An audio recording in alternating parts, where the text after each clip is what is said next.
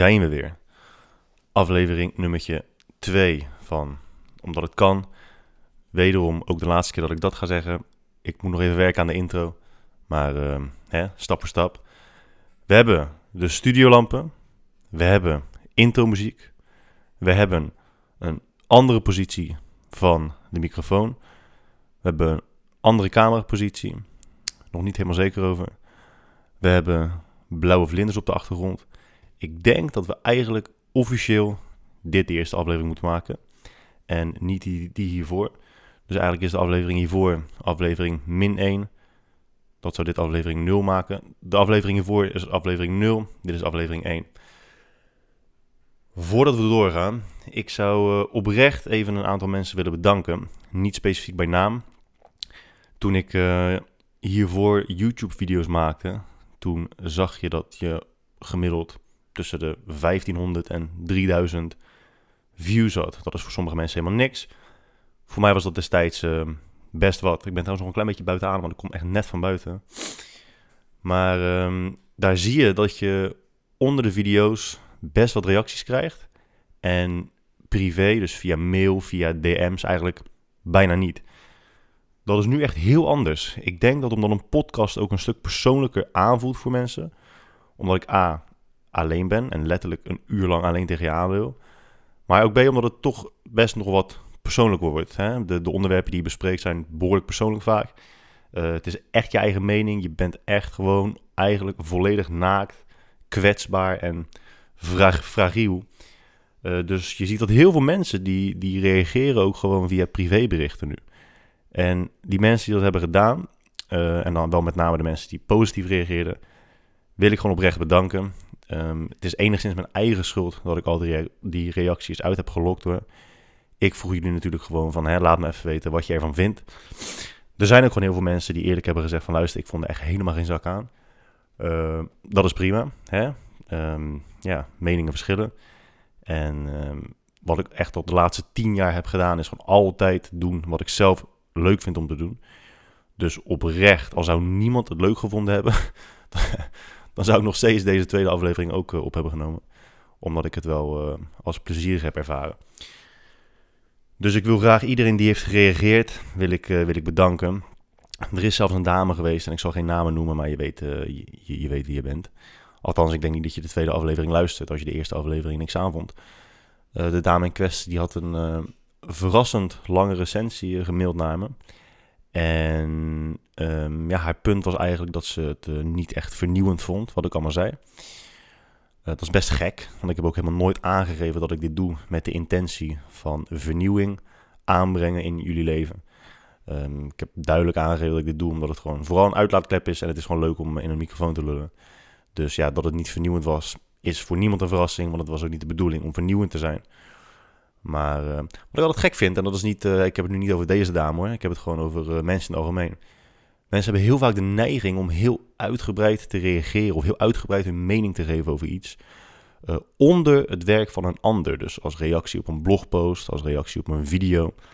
En wat ik daar niet aan begrijp is als je zo de neiging hebt om jezelf gehoord te willen voelen.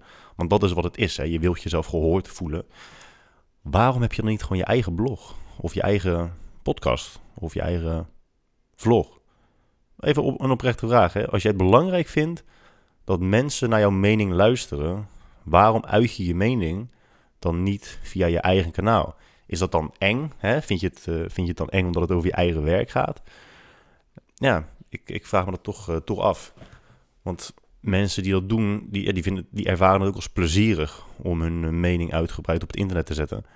Maar doe het dan gewoon eens via, via je eigen kanaal. Kijk eens hoe dat, uh, hoe dat is. En dit is geen uitdaging, dit is gewoon oprecht advies. Van kijk eens hoe je het vindt. Want misschien bevalt het je ontzettend. En is het uiteindelijk een nieuw, een nieuw passieproject voor je.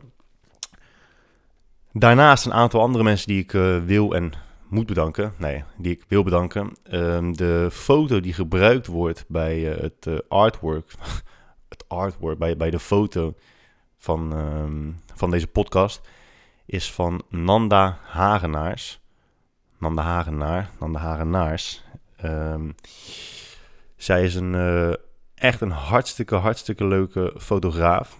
En zij heeft mij gefotografeerd voor Jim Magazine, een uh, Nanda Hagenaars trouwens. zij heeft mij gefotografeerd voor Jim Magazine een tijd terug. Daar stond een artikel van mij in over de... Godverdomme. Hoe, hoe heet het ook alweer? De... Ja, Jezus. De Unfit Society of zo heet het artikel. Ik, ik ben gewoon de naam echt oprecht kwijt van het artikel. Maar daar ging het uh, over het feit dat mensen zo geobsedeerd zijn met fit worden, fysiek fit, voor, fysiek fit worden, dat ze eigenlijk vergeten dat hun mentale fitheid zodanig achteruit gaat dat obsessie eigenlijk gewoon niet goed is. Uh, dat het zoveel negatieve invloed heeft op andere aspecten van hun leven buiten het fitness om, dat ze eigenlijk alleen maar minder en minder fit worden. En dat het dus, oh, de Anti-Fit Society, sorry, dat zo heet het artikel. Um, dat ze eigenlijk helemaal niet doorhebben dat ze zichzelf tegenwerken. Dat ze steeds meer verwijderd raken van het, van het einddoel. Omdat ik gewoon oprecht niet het idee heb dat um, mensen over 50, 60 jaar op hun sterfbed zullen liggen en zullen denken: ah, fuck, weet je, ik had toch echt wel heel graag een keer in mijn leven een sixpack gewild. Als ik één ding moet opnoemen waar ik spijt van heb, dan is dat toch echt wel dat ik nooit een sixpack heb gehad. Ik geloof oprecht niet dat iemand dat ooit gaat doen. Ik denk echt dat mensen spijt zullen hebben van het feit dat ze etentjes hebben afgezegd. Dat ze als een stelletje randebielen alleen maar hun plastic bakjes overal mee naartoe hebben gesjouwd. Omdat ze denken dat dat moet. Maar ja, en dan gaan we weer in de, in de herhaling vallen. En de dame die mij eh, die recensie had opgestuurd, die had ook al gezegd van ja, weet je, je vindt dat de fitnessinstructeurs uh, vaak in de herhaling vallen. Uh, maar het feit dat jij dat zegt, daar val je ook mee in de herhaling. En dat maakt jou dus niet, niet vernieuwend. Dus ik ga nu uh, speciaal voor haar mijn best doen om, om vernieuwend, vernieuwend te zijn. Daarnaast is deze podcast mede mogelijk gemaakt door Under Armour. En Under Armour heeft natuurlijk geen introductie nodig. Gewoon echt een fantastisch merk. Waar Doan Tekin, mijn compagnon en goede vriend, en ik al uh, een, een, aantal jaren nu een samenwerking mee hebben. Waar we worden door Armour gesponsord. En niet omdat we, dat hebben we niet gedaan omdat het gratis is dat die samenwerking is gewoon tot stand gekomen. Dat wij vinden dat beide partijen echt van elkaar uh, um, kunnen profiteren. Dus ja, als je nu nog steeds Nike draagt, overweeg dan toch eens een keertje om, uh, om Under Armour te proberen. En tot slot, nou ja, niet tot slot, ene laatste partij is, is Jimmy Joy. Jimmy Joy is een, een maaltijdvervanger, een supplement dat mij eigenlijk echt al een jaar of vier in leven houdt. Omdat ze gewoon ja, ze maken maaltijdvervangers, maar niet met 8000 gram koolhydraten. Het is echt een, uh, een, een maaltijdvervanger waar alles in zit. Eiwit, vet, vezels, mineralen, vitamines, alles wat je nodig hebt zit erin. Um, ja, dus, dus probeer het zeker een keertje. jimmyjoy.com Jezus, dat twijfel ik ook gewoon weer over. Ik ben zo waardeloos in dingen onthouden die uh, op sommige momenten best wel uh, belangrijk, belangrijk zijn om te onthouden. Ja, jimmyjoy.com. Uh, eh, schaf dan een keertje de Plenty Shake aan. En de 20 bars zijn ook echt, echt top. Zijn gewoon van die bakstenen, weet je wel. Die, van die repen. Waarmee je weer een tijdje, tijdje door kunt. Let er wel op, als je zo'n zak Plenty Shake drinkt, dat is gewoon 30 gram vezels. Hè? Dus zorg ervoor dat je een toilet in de buurt hebt. Want het is, um, nou ja, kan best ja. hey, uh, en tot slot wil ik natuurlijk God bedanken. Nee, ik vind, ik vind dat zo mooi als mensen, als mensen de behoefte voelen om, om God te bedanken voor dingen ja, die ze eigenlijk gewoon volledig zelf in de hand hebben. Um, en nu kun je natuurlijk zeggen, ja, maar God heeft invloed op alles. Hè? Die, helpt met, uh, die helpt je met alles mee. Best gek. Ik bedoel, uh, laatst zat ik ook op Instagram en toen zag ik een foto van Kevin Hart. Weet je wel, die, uh, die, die stand-up comedian. Hartstikke grappige kerel hoor. Maar die had een eh, foto geplaatst van volgens mij zijn, zijn privéjet, privéjet. En hij gaf aan dat ze laatst bijna een, bijna een vliegtuigongeluk hadden gehad. En hij wilde dus God bedanken voor het feit dat hij nog leefde. Eerst wat ik dacht is, ja, ik denk zelf, nou misschien, is dat, misschien is dat heel gek gedacht. Maar ik denk zelf dat je die piloot moet bedanken. Als ik die piloot was en ik zou zien dat een van mijn passagiers zijn leven nu dankt aan, uh, aan God, zou ik denken, krijgt het virus. Maar uh, ja, Kevin Hart voelde zich dus ge, ge, geroepen om, om God te bedanken. Maar als je dat dus gelooft, hè, als, je, als je op dat moment gelooft van oké, ja, God, bedankt, jij hebt zojuist mijn leven gered. Dan moet je geloven dat God op dat moment jou, een, een multimiljonair, in je privéjet verkiest boven tienduizenden kinderen die liggen te rotten in de stront, die ondervoed zijn, die echt hun hele leven lang niks anders hebben gekend dan pijn, verdriet, ziektes, ellende. Dat moet je geloven. dat moet je geloven. Of, ja ja, dus God is of incompetent, of het is een sadist. Dus of hij kan niet altijd alles, of het interesseert hem niet. Het, is een van de twee. En dan is natuurlijk nog een derde optie. Je kunt zeggen, ja, nee, maar guy, jij bent uh, mens, dus jij zult nooit weten hoe God werkt. Dat is, uh, ja, hij werkt op hele mysterieuze manieren natuurlijk. Dat, dat, kan. Dat kan. Ik vind het, uh, ik vind het interessant. Hey, laten we laten gewoon eens beginnen. Want het is nu wel uh, voorbij de introductietijd, denk ik. We zijn inmiddels al 11 minuten onderweg. Waar ik het eigenlijk mee wil, waar ik mee wil beginnen, en dat is niet voor iedereen even interessant. En als je het nu hoort en denkt, ja, maar gozer, daar heb ik echt totaal geen interesse in. Blijf gewoon even luisteren, want ik, ik wil het eerst even hebben over crypto. En met crypto bedoel ik iets specifieke cryptovaluta. Ik ga het helemaal niet hebben over de technologie. En als je zoiets zegt van ja, nogmaals, ik heb daar geen interesse in. Iedereen heeft interesse in geld verdienen, denk ik. Um, misschien heb je niet per se interesse in geld aan zich. Maar de meeste mensen vinden het wel leuk wat ze met geld kunnen doen. Hè? De, de, de opties die geld biedt. En ondanks dat heel veel mensen denken dat crypto een, um, een fase is geweest die inmiddels weer over is gewaaid, is echt niets minder waar.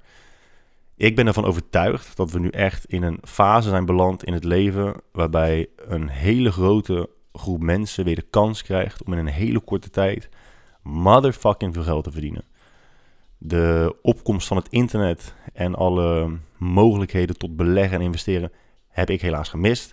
Ik ben uh, minder oud dan jullie denken. Ik ben inmiddels uh, eh, 30. En de meeste mensen schatten mij al vanaf mijn uh, dertiende in op 30. Maar goed, die kans heb ik gemist. En ik heb nu het gevoel, en misschien is dat hoop wat spreekt, maar ik heb inderdaad gewoon echt het gevoel op basis van, van het onderzoek dat ik heb gedaan.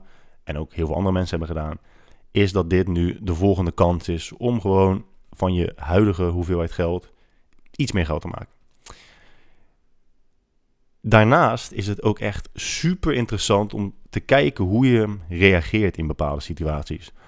Uh, ik vind het heel interessant om in mezelf te komen, te graven en gewoon te kijken hoe ik ben. Daarom vind ik het ook heel belangrijk dat je in situ situaties terechtkomt, of gewoon als verrassing of spontaan, of jezelf in bepaalde situaties forceert, uh, waardoor je jezelf beter leert kennen. Hè? Hoe, hoe goed kun je jezelf nou kennen als 80% van je leven bestaat uit s ochtends om 8 uur wakker worden, uh, douchen, tanden poetsen, een, uh, een, een, beker fristie wegdrinken, naar je werk rijden met de auto, uitstappen, van 9 tot 5 werken. En dat 30 jaar lang hetzelfde, dus 30 jaar lang de, dezelfde baan hebben, met dezelfde werkzaamheden, dezelfde functies. Je rijdt naar huis, je eet avondeten met een vrouw waar je eigenlijk niet bij wil zijn. Of een man waar je eigenlijk niet bij wil zijn. Je kijkt televisie, je kijkt al uh, Friends voor de 18.000ste keer. Um, je leest misschien een boek, misschien ook niet. Gaat om 10 uur naar bed. Spendeert 30 seconden in de missionarispositie. En als je die 30 seconden volhoudt, dan verbreek je waarschijnlijk je, je persoonlijke record met uh, eh, 22 seconden. Um, om vervolgens naar bed te gaan. En, en nogmaals, het is niet neerbuigend, maar er zijn gewoon heel veel mensen die een heel geroutineerd bestaan leven en dat echt jaar in, jaar uit blijven doen. Hoe goed ken je jezelf dan? Tuurlijk, je kunt jezelf wel wijsmaken dat je jezelf goed kent. Maar de kans dat je jezelf echt goed kent is, is klein. Um, en dat is een van de redenen waarom ik het ook interessant vond om eens te beginnen met gewoon relatief veel geld investeren in iets. Kijken wat dat met, met je doet, met je gemoedstoestand, met de keuzes die je maakt. En ik kan nu na een jaar zeggen dat het ook best interessant is. Um, ik zal geen specifieke bedragen noemen, maar als voorbeeld, stel je voor dat jij ergens 50.000 euro in investeert, hè, een willekeurig getal. En een paar maanden later, dan vervier, of nou sterker nog, ver, verzesvoudigt jouw investering. En opeens heb je van die 50.000 euro heb je 300.000 euro gemaakt, heel snel. En voor sommige mensen is dat veel geld, voor andere mensen is dat weinig geld. Maar de procentuele toename van die investering en die hoeveelheid tijd is echt fucking absurd. Hè? Dat, is, dat is bizar. Dat is echt niet normaal. Wat doe je dan? Kijk, het is nu, kijk, voor de mensen die dit horen en denken, maar 50.000 euro is voor mij zo, zo verschrikkelijk. En begrijp me niet verkeerd, het is ook echt heel veel geld hoor. Ehm, de mensen die dat horen, probeer het heel veel te, aan te passen naar wat voor jou als realistisch klinkt. Dus laten we zeggen 500 euro of 50 euro. Het maakt, het maakt niet uit, of 5000 euro. En dat je geld verzesvoudigt. Wat zou je dan doen? Zou je dan gelijk zoiets hebben van ja, ik knal eruit, want ik heb van mijn geld, van mijn huidige inleg, heb ik dit gemaakt. Daar moet ik gewoon tevreden mee zijn. Of heb je zoiets van, ja, maar wacht even, als het al zo snel zoveel meer is geworden, moet ik, het dan, moet ik dan niet even wachten? Misschien wordt het nog wel veel meer. En dat is wat ik heb gedaan. Ik, uh, ja, ik heb heel snel mijn geld uh, vervier, vervijfvoudigd. Met best een aardige hoeveelheid. Gewoon echt waar je wel een, uh, een appartement mee kunt kopen in het Zimbabwe Centrum. Om vervolgens te wachten. En ja, een maand of twee daarna was je weer dus terug bij af. Dus je ziet gewoon je geld echt de lucht inknallen om vervolgens weer ter aarde te storten. En dat is een proces geweest van een jaar nu in totaal hoor. Maar het is zo godvergeten interessant om te kijken wat het allemaal met je, met je doet. En hoe snel je je ook, hoe snel je ook uh, wendt aan bepaalde gevoelens en ideeën. En hoe, hoe snel je wendt aan wat je eerst als veel geld uh, um, uh, wat je eerst veel geld vond, wat al heel snel dan normaal wordt. En je merkt gewoon dat ook in zulke tijden dat je lichaam en je, je mentale gesteldheid zich zo snel aanpast aan de huidige situatie om eigenlijk maar gewoon te kunnen overleven. Want als je constant blijft nadenken of constant blijft zijn, als je onveranderd blijft in dat proces, word je helemaal gek. Want als jij begint met je investering en op dag 1 nadenkt van oké, nou stel je voor dat mijn geld vervijfvoudigd wordt. Op dat moment klinkt dat als zo achterlijk veel geld. Maar op een gegeven moment heb je het een paar dagen. En tijdens die paar korte dagen dat je het hebt, wordt het dan normaal. En op een gegeven moment ben je het kwijt, ben je echt alles weer kwijt. En denk je, oh god, verdomme zeg, wat een, een klote zo. Ik, ik spring een gebouw af. Om vervolgens in een week iets meer te hebben. gewoon iets meer dan je huidige inleg. Dus stel je voor, we hebben 50.000 ingelegd. We hadden 2 ton of 3 ton. Vervolgens hebben we in plaats van 50.000, in plaats van 2, 3 ton hebben we 60.000. hebben we 10.000 euro in. Omdat je dus door de hel en terug bent gegaan, is die 10.000 euro voelt als die 60.000 euro voelt als zoveel meer dan die 2, 3 ton die je ooit hebt gehad. En het is zo'n interessante emotionele achtbaan waar je in zit. Um, en dat is een van de redenen waarom ik hier dus heel graag mee, mee bezig ben omdat je dus jezelf op hele nieuwe... Je komt tot hele nieuwe inzichten over jezelf, over beleggen, over wat geld met, met je doet. Uh, of wat het eigenlijk niet met je doet. Hè. Dat is ook, uh, ook een interessante uh, manier om er naar te kijken. Maar wat ik vooral zonde vind, is dat... Er stond laatst in de krant, volgens mij een paar maanden geleden... dat iets van 25% van de Nederlanders... En corrigeer me als ik ernaast zit hoor, maar ik, ik meen me te herinneren dat het zoiets was 25% van de Nederlanders heeft iets van 20, 25.000 euro spaargeld. Maar wat doen ze ermee? Helemaal niks. Ze hebben het gewoon op hun spaarrekening staan. Nu moet je weten, en mensen die dat geld hebben weten dat ook, maar het is het benadrukken waard, dat als jij volgens mij meer dan 20.000 euro hebt, of als je vermogen 20.000 euro of meer betreft, um, betaal je vermogenbelasting. En vermogenbelasting is, als ik het goed heb, 1,2 procent. En gemiddeld krijg je dus van je bank op je spaarrekening 0,8%. En dat verschilt, maar het is laten we zeggen 1%. Dus als jij je geld op je spaarrekening houdt en je betaalt 1,2% vermogenbelasting en je, en je ehm, rente is 1%, dan wordt je geld letterlijk minder. En je hebt al die mensen die als soort van excuus gebruiken, die altijd als, die altijd als het verhaal ophangen van, ja, hé, hey, maar uh, geld maakt geld, hè? Ja, maar als je geld hebt, moet je dus ook wel je geld voor je laten werken. Dus wat doe jij op dit moment om van het geld dat je nu hebt meer geld te maken? Wat, wat doe je ermee? Ik bedoel, het op je spaarrekening houden is leuk, want dan kun je tegen je vrienden zeggen: hey, kijk eens zoveel geld. Nou, laat het maar zitten, want Nederlanders zijn niet de meest open mensen als het gaat om financiën. Maar wat doe je nu met je geld om er meer geld van te maken? Investeer je het, beleg je het? Um, investeer je het in je eigen zaak? Dat, is ook gewoon, dat is ook wel een, een, een, eh, een uh, intelligente investering. Beleggen is iets wat eigenlijk zo verschrikkelijk simpel is, maar mensen doen het niet omdat ze het eng vinden. Als jij bijvoorbeeld Rabobank hebt, dan kun je de Rabo beleggen app kun je downloaden. Je moet een beleggersrekening moet je openen. En het is zo verschrikkelijk simpel. Ehm, volgens mij als je in de S&P 500, de S&P 500 is eigenlijk gewoon een soort van uh, een, een, tracker. Dus je, investeert, je investeert eigenlijk in de 500 beste, tussen aanhalingstekens, beste bedrijven van Amerika. Uh, dus je hebt van al die bedrijven heb je gewoon een heel klein aandeel. En volgens mij is het de laatste 20 jaar, ik kan het gelijk even erbij pakken, um, S&P 500 average return. Uh, de laatste, over de laatste 90 jaar is de gemiddelde opbrengst, de gemiddelde rente 9,8% geweest. En investeren in de S&P 500 is echt zo super, super makkelijk. Het enige wat, dus, wat het dus moeilijk maakt, en aan de andere kant ook weer niet, want ja, als, uh, er zijn heel veel mensen in Nederland die goed kunnen sparen en van hun geld af kunnen blijven. Als jij dus gewoon elke maand je geld pompt in de S&P 500 in plaats van in uh, je spaarrekening, dan is je gemiddelde rente, dus de laatste 90 jaar, 9,8% geweest in plaats van fucking 1% op je spaarrekening. Um, mijn punt hiervan is dat het dus het overwegen waard is om in ieder geval een deel van je vermogen, of een deel van je salaris, of een deel van je spaargeld te beleggen in de S&P 500. Bijvoorbeeld, dus ik ben echt, dit is echt geen financieel advies. Ik ben ook echt geen beleggers, beleggers, beleggingsadviseur. Sterker nog, het enige wat ik uh, met geld doe is uitgeven. Maar het is uh, interessant om daar eens naar te kijken. Slokje cola. Deze podcast wordt mede mogelijk gemaakt door uh, Cola Light. Wat dus interessant is aan crypto. Ik denk zelf, kijk, ondanks dat heel veel mensen weten wat cryptovaluta is, zijn de meeste mensen nog niet bezig met cryptovaluta en um, bezitten ze nog geen cryptovaluta. Heel veel mensen denken al, ja, de beste periode is al voorbij. En misschien is dat wel waar, misschien ook niet. Ik denk het zelf niet, omdat cryptovaluta kopen nog best wel moeilijk is. En met, kijk, dat, cryptovaluta is op basis van blockchain technologie. Of cryptovaluta blijft, is een, een, grote, een groot vraagteken. Of blockchain technologie blijft, dat is eigenlijk geen vraag meer. Blockchain technologie is revolutionair en ik ga daar niet op in verder, zoek het zelf op. Maar dat is er om te blijven. Um, dus je hebt nu de mogelijkheid om te investeren in technologie die revolutionair is en die echt nog in de kinderschoenen staat. Um,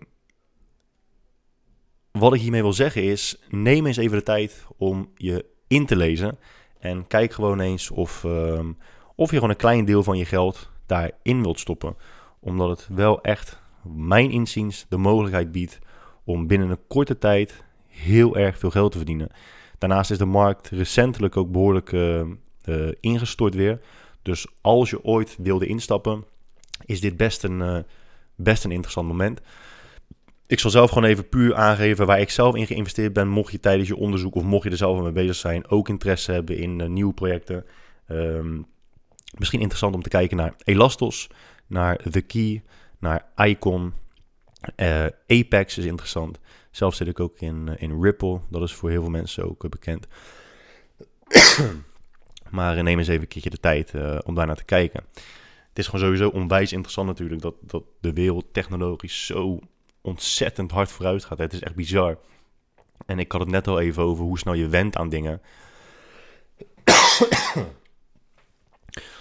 Maar dat is niet altijd, uh, niet altijd positief. Ik zat laatst in het vliegtuig naar Israël toen. Of tenminste, ik kwam er vandaan.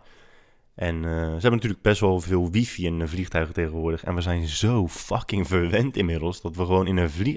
En ik betrap mezelf daar ook op, hè, want ik heb het nu ook gewoon echt over mezelf. Ik zat in het vliegtuig en wifi werkte niet. Nou, ik ging van binnen, niet van buiten. Ik ging echt uit mijn dak. Dat ik dacht, godverdomme, waar halen jullie het lef vandaan om gewoon wifi aan te bieden en dat het niet, dat het niet werkt? Hè? Waar haal je het lef vandaan om zo ver in de lucht mijn internetverbinding zo suboptimaal te laten werken? En ik wilde dus uh, uh, films kijken. En op een gegeven moment dacht ik, nou ja, weet je wat? Ik, uh, fuck it, die app werkt niet. Donder op, ik ga wel gewoon, ik pak mijn laptop, kijken of dan wifi wel werkt. En dat is dan mooi, dan werkt wifi echt fucking goed. Ik heb volgens mij gewoon drie, vier, vijf uur lang in het vliegtuig goed kunnen werken. En dan ook niet mijn, mijn excuses aanbieden aan de vliegtuigmaatschappij. Gewoon van binnen in, in mijn innerlijke monoloog niet tegen mezelf zeggen ah ja, weet je, net ging ik een beetje uit mijn dak, maar nu werkt het wel echt supergoed. Misschien zou ik niet zo moeten overdrijven, want het is best wel bizar dat ik nu in een vliegtuig mijn werk aan het doen ben. En dat het gewoon ook echt fantastisch werkt. Werkt godverdomme beter dan Ziggo regelmatig werkt. Heel even terugkomend op podcast van vorige keer. Ik had natuurlijk verteld over service en zo, weet je wel. Dat, dat het echt bizar is dat nieuwe bedrijven, veel nieuwe restaurants, nieuwe dingen proberen. Maar dat ze het zo super, zo, zo super slecht doen. En um, ondanks dat het lijkt alsof ik niet in God geloof, zeker door mijn introductie, zijn er momenten dat ik denk, ja, er is iemand, uh, er is een man in de wolken en die staat 100% aan mijn kant. Omdat mensen die, op mijn, die mijn Instagram volgen, die hebben misschien vorige keer wel gezien, uh, gisteren, dat we, nou, het is echt, als ik over nadenk, ik, krijg gewoon, ik, krijg, ik word er gewoon een beetje misselijk van.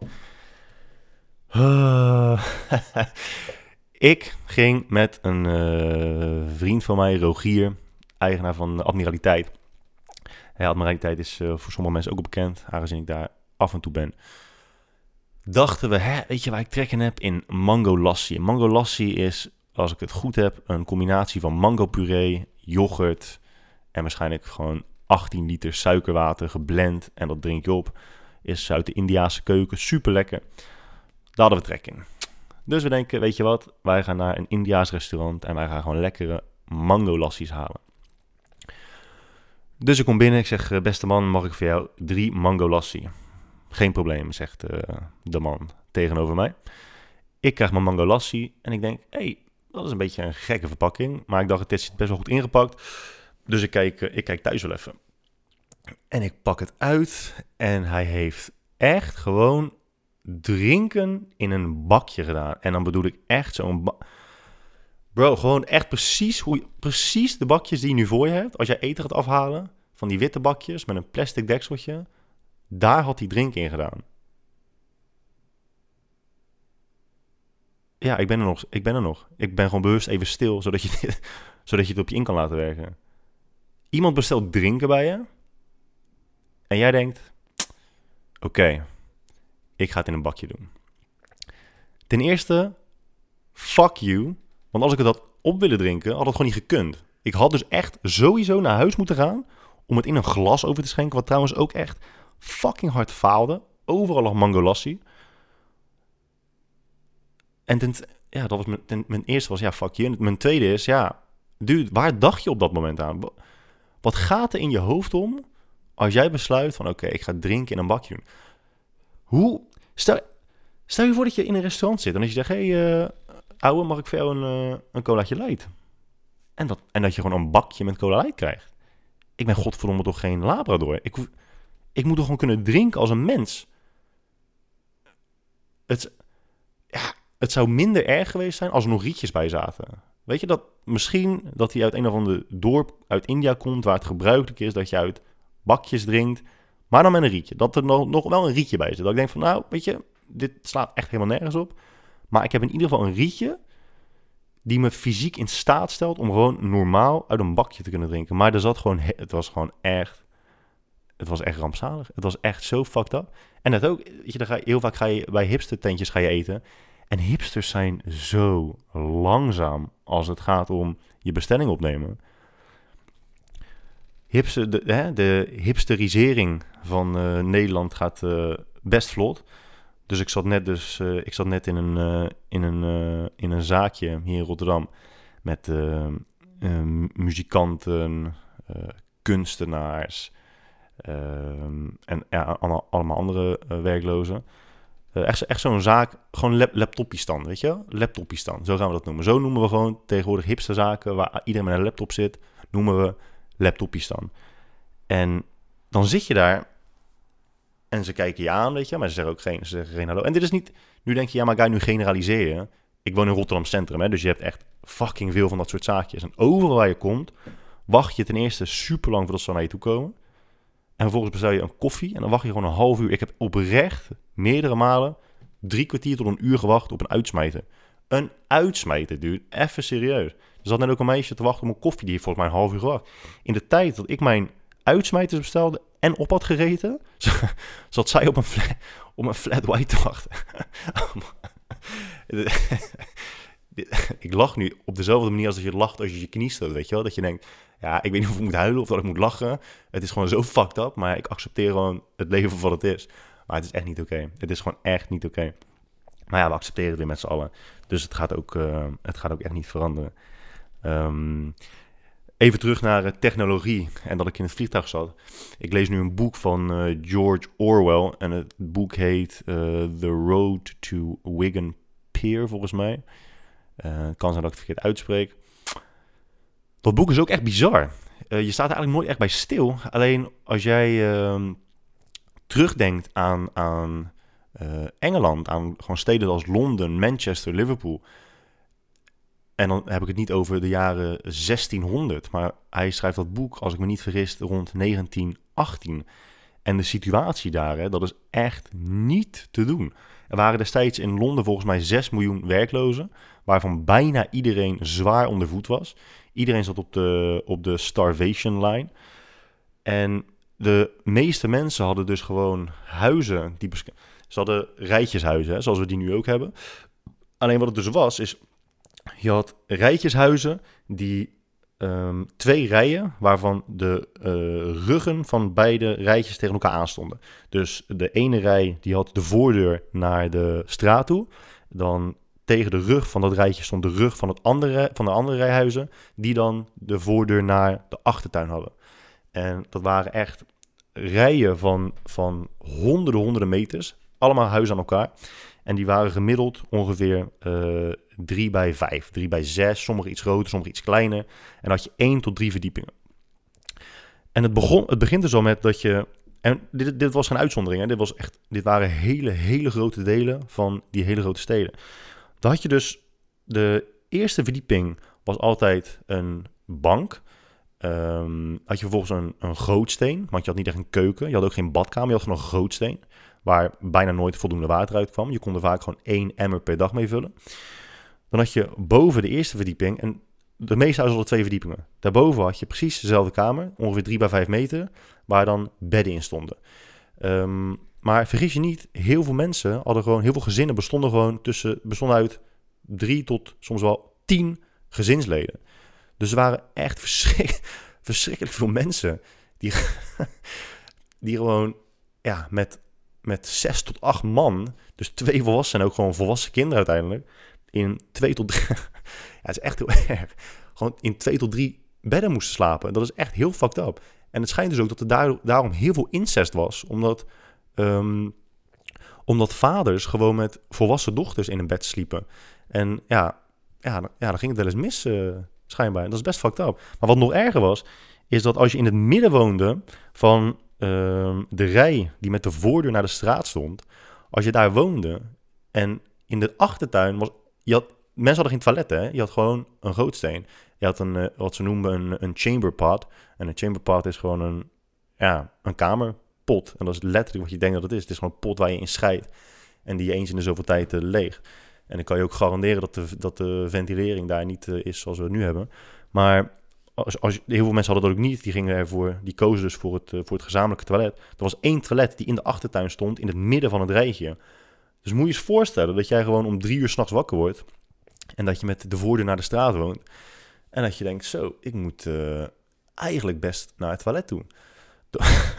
Dan moet je, dus, moet, je uit, moet je uit je huis, moet je echt een Jezus-tijd lopen om al die huizen heen. Om, om vervolgens. En het is ook in Engeland, hè? Het is, daar niet, het is geen, ze hebben geen tropisch klimaat in Engeland. Dus als het gewoon min 8 is, dan loop je, dus, loop je buiten. En dan kwam, kwam je dus ook wel eens aan bij het toilet. en dan stond je gewoon in de rij te wachten. Dat is echt. Man, man, man. En, en dan heb ik het lef om te klagen over een gebrek aan wifi. Of over mango lassi in bakjes. Ah, dat soort dingen brengen, brengen het leven wel in perspectief. Maar het is echt een heel interessant boek.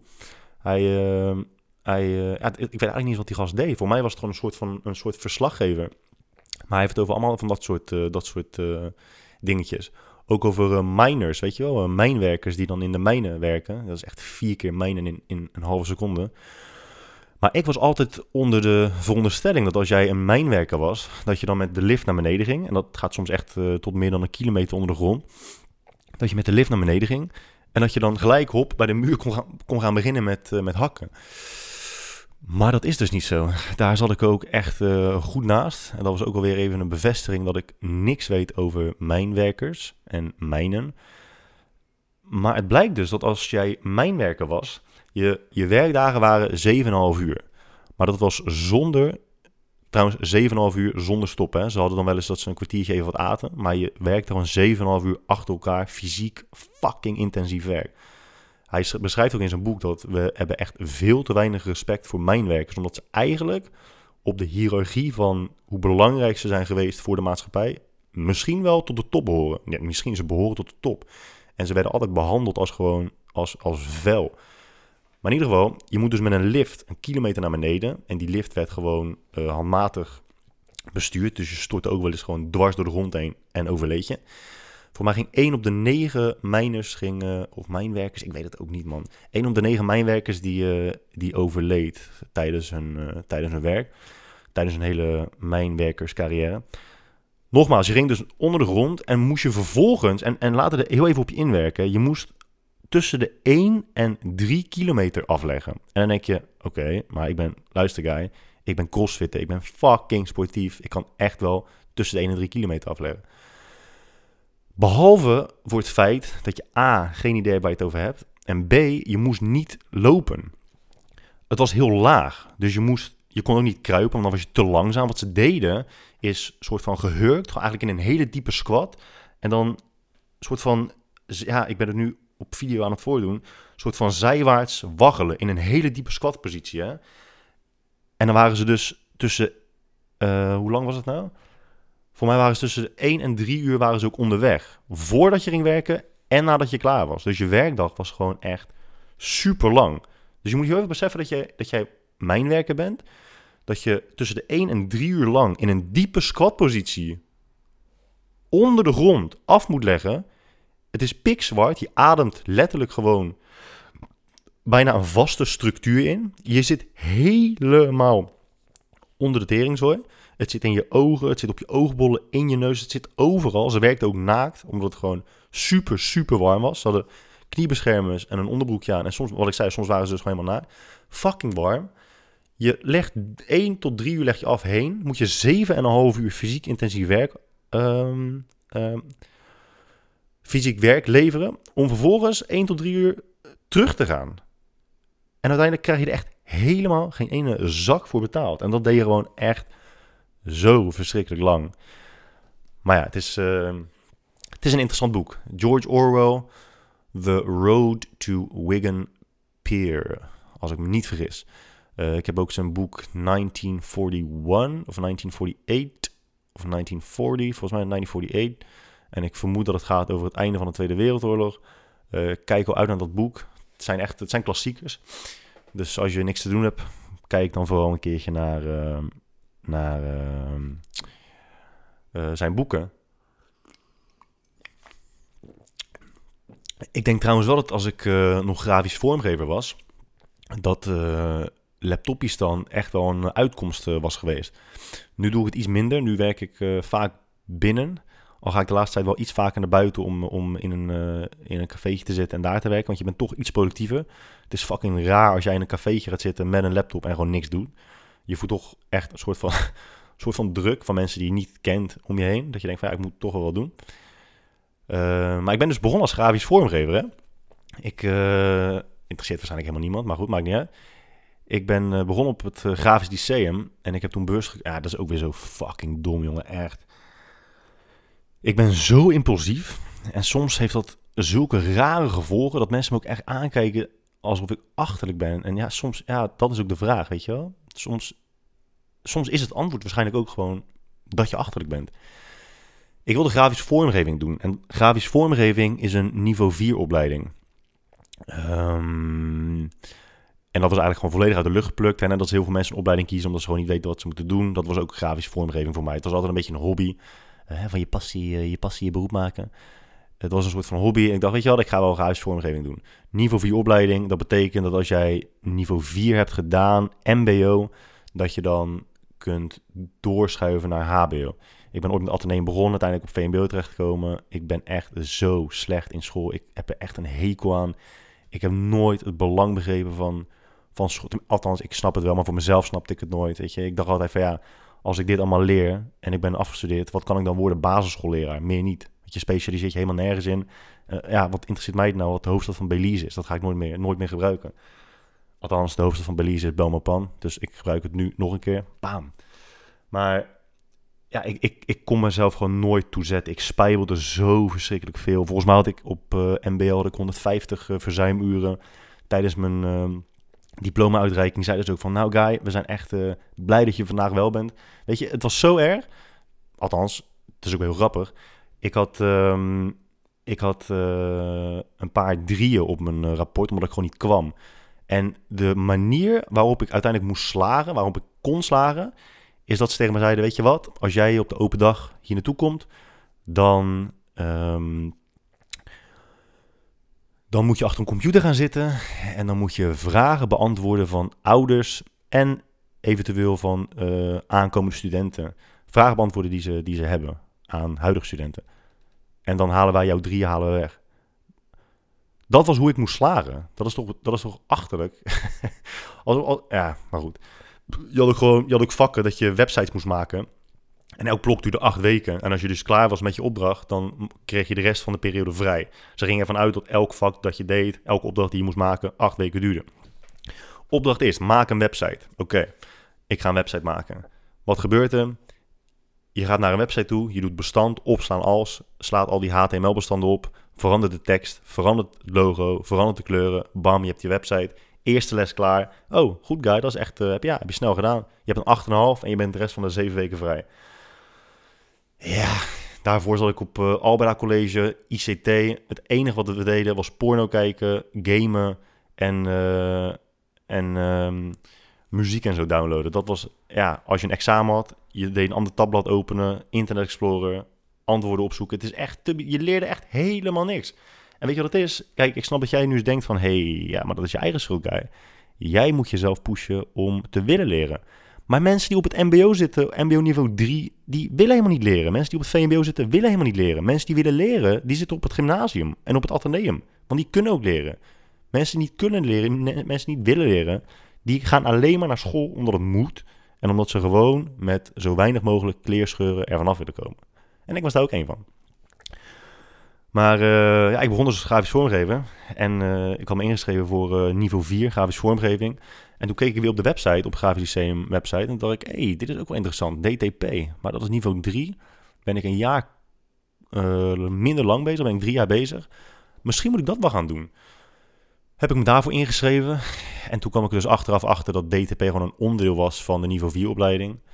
Um, en dat ik, omdat ik dus niveau 3 had gekozen. Niemand had me ook verteld trouwens. Ik had gezegd van ik wil graag DTP leren. Niemand van Grafisch Systeem die zei: hey, maar uh, dat krijg je ook gewoon bij de opleiding waar je hiervoor voor hebt ingeschreven. Maar goed. En ze hadden ook niet gezegd: hey, en als je dit doet, niveau 3, kun je niet gelijk doorstromen naar HBO. Tenzij je een of andere examen aflegt. Dus lang verhaal kort, ik was fucked. Ik moest uh, na drie jaar was ik gewoon klaar. En toen had ik er zo pest in dat ik maar dacht: ik ga lekker voor mezelf beginnen. Um, en dat waren zware jaren hoor. Het is nu, uh, we zijn nu tien jaar verder. Ik ben vanaf, nee, oh, so fuck, we zijn al elf jaar verder. Godverdomme. Ik ben op een negentiende voor mezelf begonnen. En het was echt afzien. Ik had het de laatste ook even met Jelmer over tijdens uh, zijn podcast. Over hoeveel we nou verdienden de eerste paar jaren. En um, ik heb hier ook nog al mijn uh, jaren verslagen liggen natuurlijk. Maar de eerste drie tot vier jaar verdiende ik tussen de 10 en 12.000 euro bruto per, per jaar. Bruto, hè? Dat is je had dan best weinig over.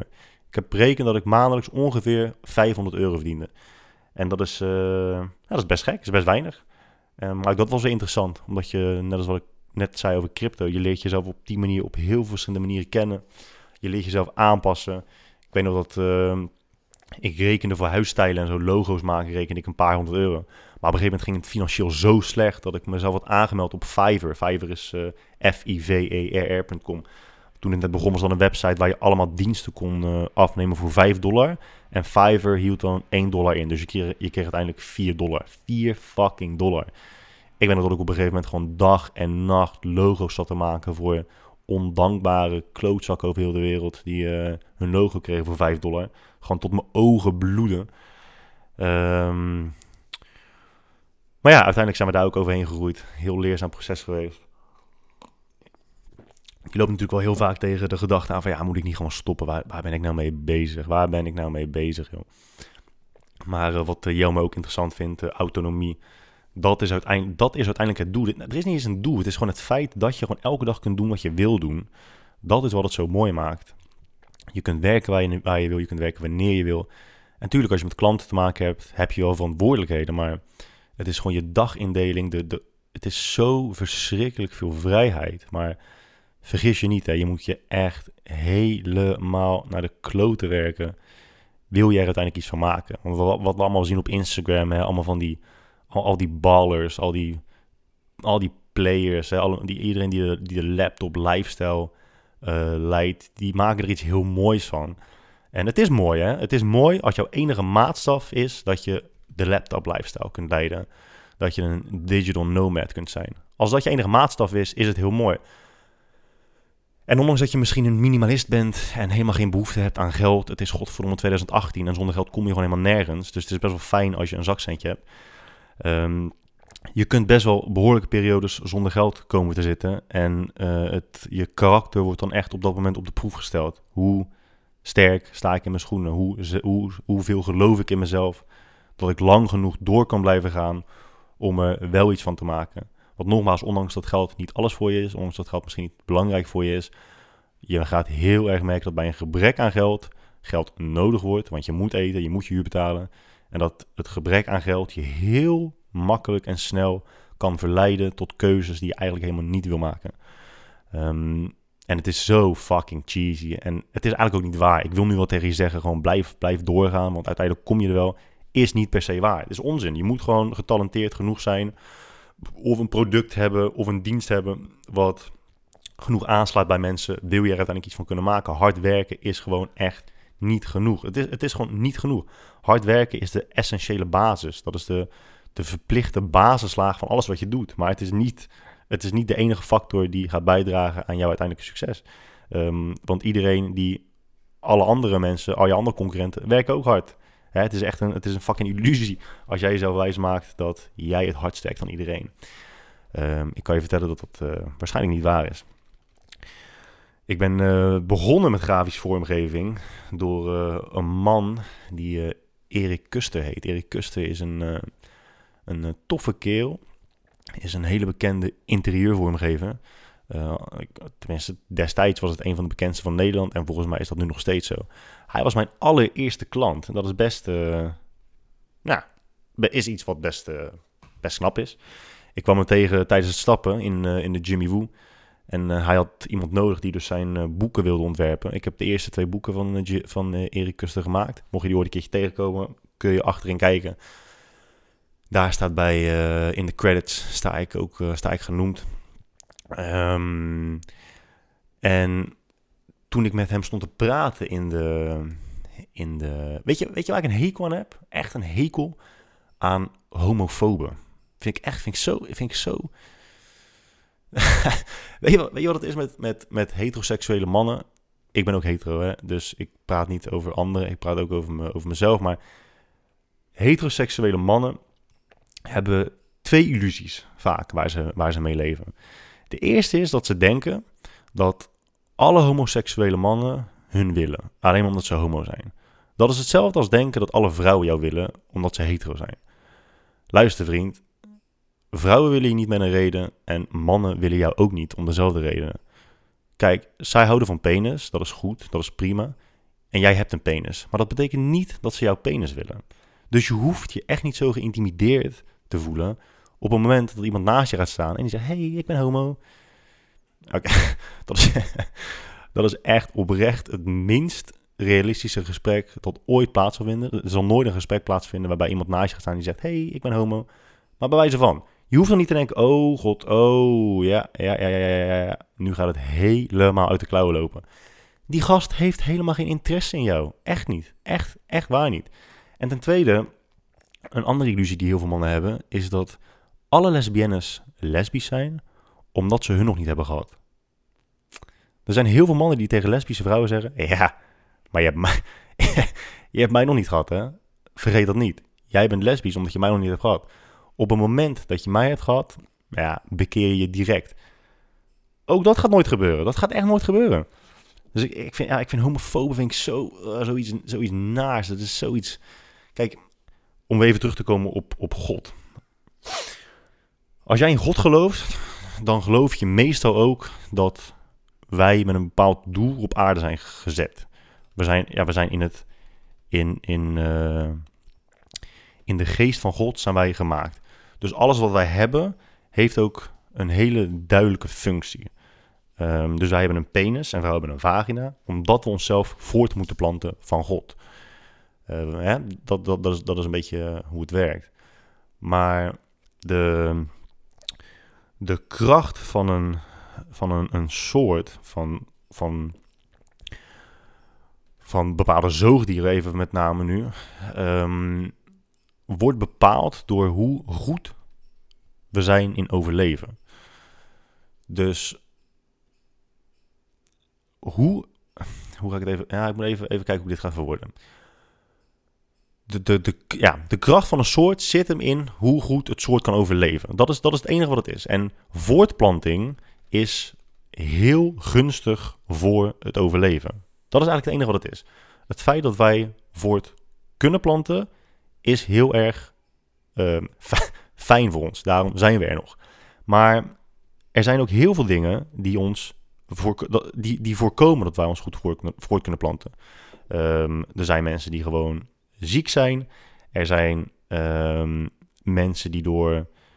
En heb, net had ik het even over fysieke, fysieke uh, ziektes. Maar je kunt ook gewoon mentaal, uh, mentale stoornissen hebben. Waardoor je minder aantrekkelijk bent voor een groot deel van de bevolking. Waardoor voortplanten ook gewoon een stuk moeilijker wordt. Er zijn gewoon heel veel redenen waarom mensen zich niet kunnen of willen voortplanten. Bijvoorbeeld priesters zijn ook niet heel erg bevorderlijk voor het voortplanten van ons als soort. Dat is gewoon zo. Um, homoseksuelen zijn gewoon niet optimaal voor de voortplanting. That's it. Dat is het enige wat het is. Het is niet eens een afwijking, want je, kan, je kunt het alleen een afwijking noemen als je als maatstaf gebruikt dat wij ons moeten voortplanten van iets of iemand. Maar dat is niet zo. Wij planten ons voort om als soort te kunnen overleven. Um, maar niemand heeft ooit gezegd dat wij perfecte wezens zijn. Ik bedoel, neem baby's, neem menselijke baby's. Wij zijn echt de eerste acht jaar fucking nutteloos. We zijn echt zo, we zijn zo nutteloos als, als condooms met penissmaak. Je hebt er gewoon helemaal niks aan. Uh, als je het vergelijkt met andere zoogdieren, walvissen, koeien, die, die zijn vanaf de eerste minuut kunnen ze volgens mij al lopen, zwemmen in het geval van walvissen. Die, daar heb je echt iets aan. Dan denk je, dude, weet je, ik ben blij dat ik jou op aarde heb gezet, maar jij bent echt van toegevoegde waarde. Een baby is fucking useless. En dan bedoel ik niet in de zin van, weet je, eh, emotioneel is het van heel veel waarde. Het is, het is een verrijking van je leven. Eh, laat ik mezelf vertellen. Maar um, fysiek, ja, fysiek kunnen ze gewoon niet zo heel veel. En uh, ja, ze voegen niet heel veel toe aan, uh, aan, um, aan, onze, aan onze overleving. Ze dragen gewoon niet heel veel bij in het huishouden. Maar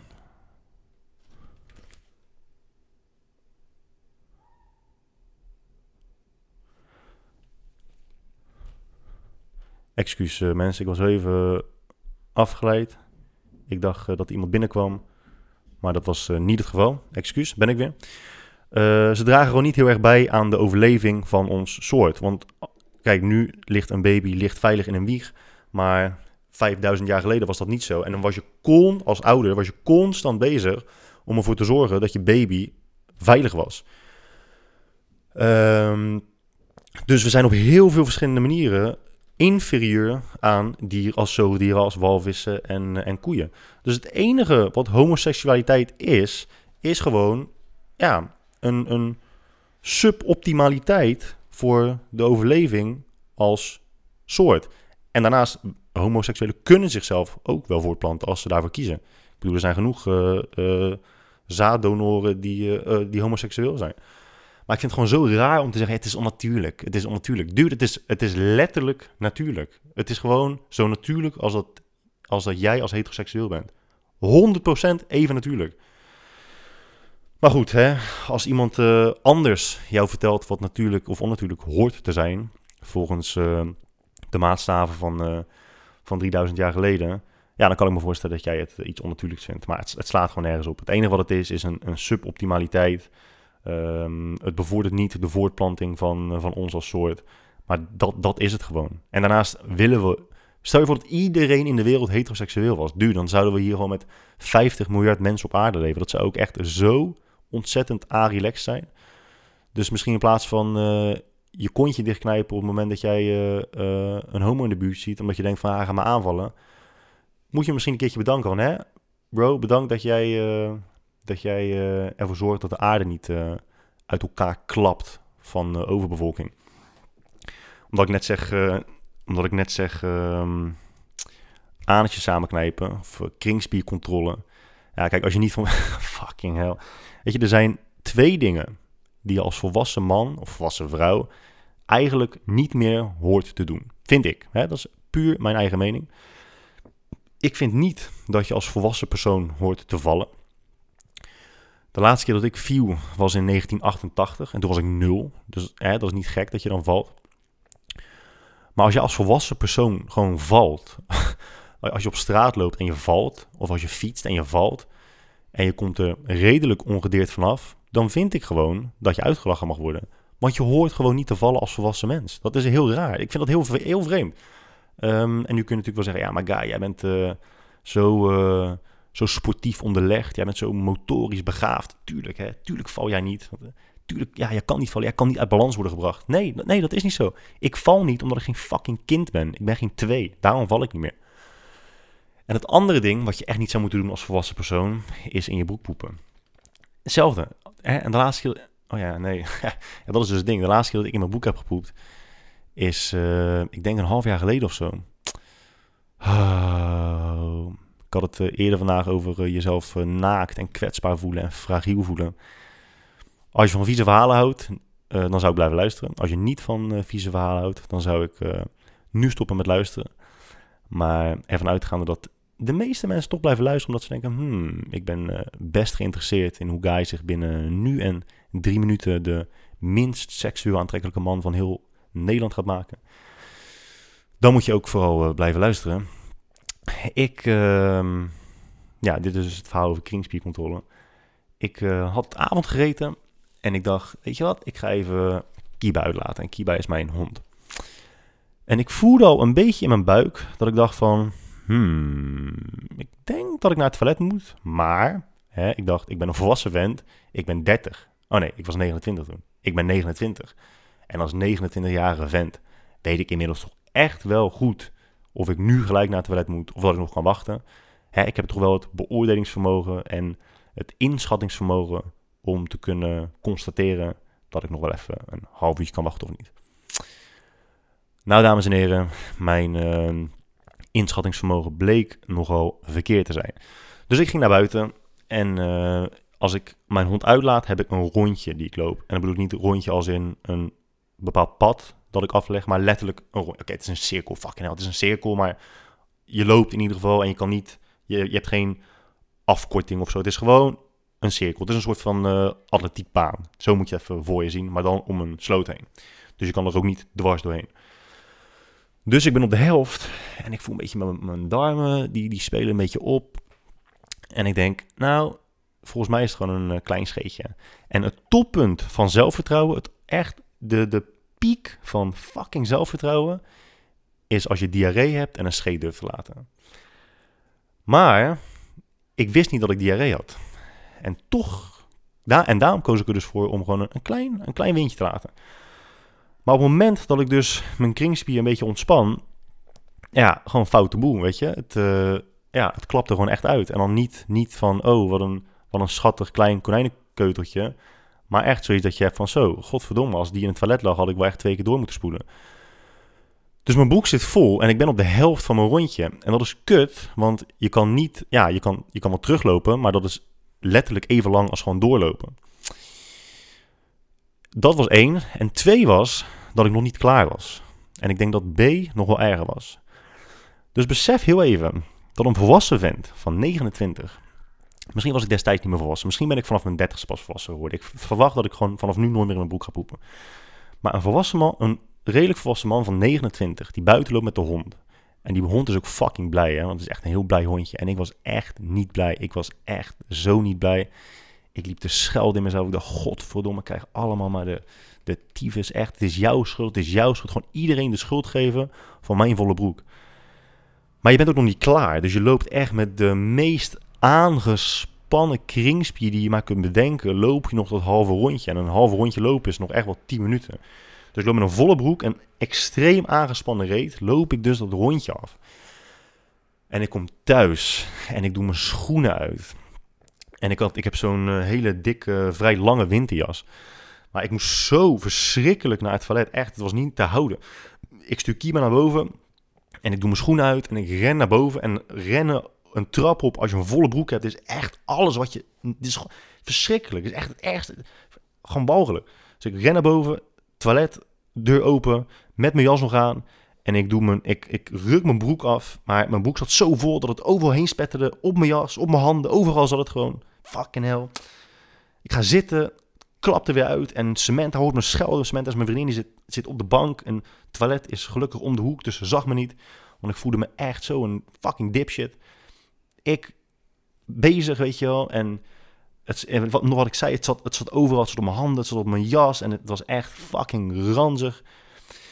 En ik hoor dus dat mijn vriendin opstaat en naar me toe wil komen. Ik zeg, schat, blijf daar, weg, weg, wegblijven. Ze zei, ja, wat ben je aan het doen? Ik zei, ja, godverdomme, ik heb uh, in mijn broek gepoept. En wat is het eerste wat zij zegt? Wat is haar eerste reactie?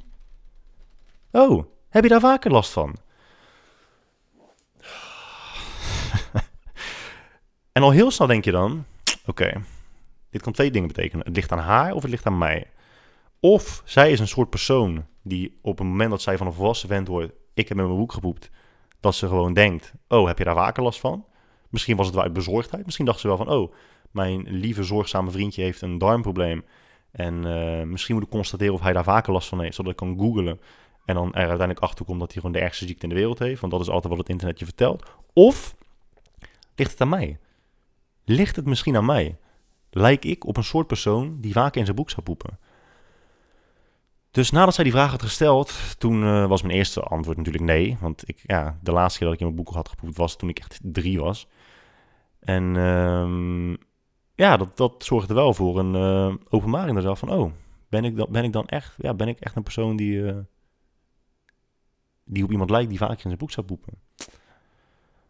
Maar goed, dat is, ja, dit is een verhaal waarin ik ehm, jullie eigenlijk vertel dat ik een hele traumatische ervaring heb gehad. Ik heb uh, best wel dingetjes meegemaakt. Hè. Ik wil niet, ik ben helemaal geen slachtoffer van niks niet. Maar ik heb, mijn broertje heeft een keer in de fik gestaan. Die heb ik met mijn handen uit moeten kloppen. Ik heb een keer een klein jongetje van de, van de bonen van het zwembad af moeten rapen. Ik heb tijdens het hardlopen, ja, om dit uit mijn mond te horen. Ik heb tijdens het hardlopen op het strand, ik was een keer op vakantie en vroeger en toen ben ik gaan hardlopen op het strand heb ik een keer een eh, lijk gezien, want die was aangespoeld. Stond wel een ziekenwagen bij, maar die was uh, dus aangespoeld. Die was gewoon hartstikke dood. Dat zijn allemaal dingen waarvan je denkt, zo, dat is best pittig. Maar ik denk echt dat mijn hele broek vol schijten en dat het overal zit op je 29ste jaar, dat dat ook echt wel uh, bijdraagt aan de duistere kant van de mens. Dus ik kan ook echt wel iedereen aanraden om als je een hond hebt en als je het gevoel hebt van ik moet echt uh, naar het toilet, ga dan gewoon. Want voordat je het weet, staat je vriendin om de hoek en die zegt, ja, heb je daar, heb je dat vaker? Nee, schat, ik heb dat niet vaker. Dat is echt letterlijk een van de eerste keren ooit in mijn leven dat dat is gebeurd. Maar ja, ik heb jullie nu echt, ja, ik heb mezelf nu gewoon eigenlijk, even symbolisch gezegd, volledig, ik heb me volledig uitgekleed. Ken je dat als je die, die foto's of video's van een pasgeboren hamster of zo, of een pasgeboren konijntje. zijn echt van die mini-mini beestjes, weet je wel, kaal. Die ogen die donderen er bijna uit. Je hebt ook echt zoiets van, als ik jou aanraak, ga je gewoon dood. Zo voel je op dat moment echt als het meest kwetsbare wezentje op aarde. En op, op dat moment denk je ook van, ja, als nu een komeet inslaat en de aarde is gewoon weg, dan ja, dat, zou echt, zou zo prettig zijn. Ah, kijk, weet je, daarom krijg ik nu dus ook gewoon mailtjes in plaats van, uh, in plaats van reacties onder de video. Omdat het, het, gaat, het is zo persoonlijk. En jullie hebben, jullie hebben hier zoveel aan. Dit is van zoveel toegevoegde waarde voor jullie leven. Dat jullie dit verhaal hebben, hebben gehoord van mij. Dus ik kan me echt wel voorstellen dat je denkt... Nou, ik ga die jongen echt even een mailtje sturen. Om hem, uh, om hem te vertellen wat hij voor bijdrage heeft geleverd aan mijn bestaan. Wel denk ik dat het poepverhaal een goed einde is van aflevering nummer 2. Ook omdat we al het uur gepasseerd zijn. Dus ik denk dat ik het hier daarom bij laat. Er zijn een aantal onderwerpen. Dat is ook wel lastig. Hè? Met een artikel heb je gewoon één onderwerp. Of met andere YouTube-video's heb je één of misschien twee, drie onderwerpen waar je het over hebt. En kun je makkelijk genuanceerd zijn. Nu ga ik gewoon springen van de hak op de tak. En het gaat over van alles en nog wat. Dus over heel veel dingen um, vergeet ik heel veel nuance toe te voegen. Hè? Maar fuck nuance, jongens. Even serieus. Dit is geen uh, educatief programma. Het is gewoon een beetje dolle. Um, neem niet alles wat ik zeg te serieus. Ga nou niet, ga alsjeblieft, ja, hè, ik heb helemaal geen interesse en helemaal geen zin in een of andere religieuze discussie. Ik hoef niet te weten dat God jou op verschillende manieren heeft uh, geholpen en gered. Je mag het wel vertellen, maar uh, het gaat helemaal niks veranderen aan uh, wat ik hier heb gezegd. Oh ja, ik vergeet helemaal iemand gewoon te bedanken tijdens mijn introductie. En dat is, ik noem jou maar wel heel vaak. Dat is best gek, want ik zie jou maar eigenlijk bijna nooit. En toch noem ik hem best vaak. En andersom is dat eigenlijk nooit zo, bedenk ik me nu. Hij noemt mij nooit een artikel. ik ben één keer uh, horloge-influencer. Uh, ik heb één keer de horloge-influencer award van hem gehad. Maar daar blijft het eigenlijk een beetje bij. Maar Jelmer, weet je, je hebt toch als je een film hebt, heb je take one. En dan pam, heb je dat tikje, dat, dat bordje die dichtklapt. En hij zei laatst tegen mij, ja, weet je, waarom, weet je waarom ze dat doen? Weet je waarom dat is? En... Uh, ik wist het natuurlijk wel, maar ik wilde gewoon kijken of hij het wist. Dus ik zeg, uh, nee, uh, waarom is dat dan? Maar het blijkt dus dat als jij video hebt en op een ander kanaal, op een ander apparaat het geluid los opneemt, dat als jij dus dat tikje hebt, dan heb je op video precies het moment dat het op elkaar klapt. En in je geluidkanaal, opname, heb je dan dat uitschietertje. Dus je kan je geluidskanaal, track, en je video kun je precies op elkaar aansluiten. Dus jullie zien het niet, maar uh, jullie zien het niet, maar elke keer voordat ik begin met filmen doe ik dus bam, heb ik een uitschietertje op mijn uh, audio en dan kan ik het precies aansluiten op mijn video. En daarom lijkt het dus alsof het uh, tegelijk is op, het is ook tegelijk opgenomen, maar ik voeg het uiteindelijk gewoon bij elkaar. En dat is dus gaat dus zo goed, omdat ik nu dus weet dat het op die manier moet of kan. Het moet niet op die manier, maar het kan op die manier. Dus uh, bij deze meneer Jelme de Boer, bedankt voor uh, het uitleggen waar dat voor dient. Iedereen weer bedankt voor het luisteren. Ik hoop dat jullie ervan hebben genoten. Ik heb er in ieder geval wel weer van genoten. En uh, ik kijk uit naar de volgende. Nogmaals bedankt voor het luisteren. Nogmaals bedankt voor alle positieve reacties. Heeft me echt. ik zeg ook wel dat het me allemaal niks interesseert. Hè, maar dat is ook gewoon een beetje stoerdoenerij. Als iemand tegen jou zegt: luister, ga, ik heb echt met zoveel plezier een uur naar je geluisterd. Doe dat een mens gewoon goed. Ik kan wel doen alsof ik heel apathisch ben. Maar dat slaat natuurlijk gewoon nergens op. Um, nogmaals bedankt. En uh, als iemand suggesties heeft voor onderwerpen, eh, voel je vrij. Ik, uh, ik uh, kijk wel of ik er iets mee doe. Ik vind het ook een beetje raar dat heel veel ondernemers, die voor op Instagram, die vragen dan elke week: Ja, waar moet ik een artikel over schrijven? Ja, wat willen jullie horen? Doe gewoon wat je zelf leuk vindt. Maar, anders ga je toch gewoon voor een baas werken. Als je, als je constant iemand nodig hebt die jou gaat vertellen of jou moet vertellen wat je moet gaan doen, waarom ben je dan zelfstandig ondernemer? Waarom werk je dan voor jezelf? Het is juist het mooie om exact te doen wat je zelf wilt, om vervolgens mensen te vinden die exact zoeken wat jij doet, of het hartstikke leuk vinden wat jij doet uit jezelf. Want dat worden uiteindelijk de mensen die jou echt blijven volgen en houden van wat je doet. Um, en altijd maar reactief aan de slag gaan, reactief in het werk staan is tijdelijk. Echt, ik zou daar gewoon, uh, ik zou daarmee kappen. Maar hè, what the fuck do I know? Ik zie jullie de volgende keer en uh, geniet van jullie, geniet van jullie dagje.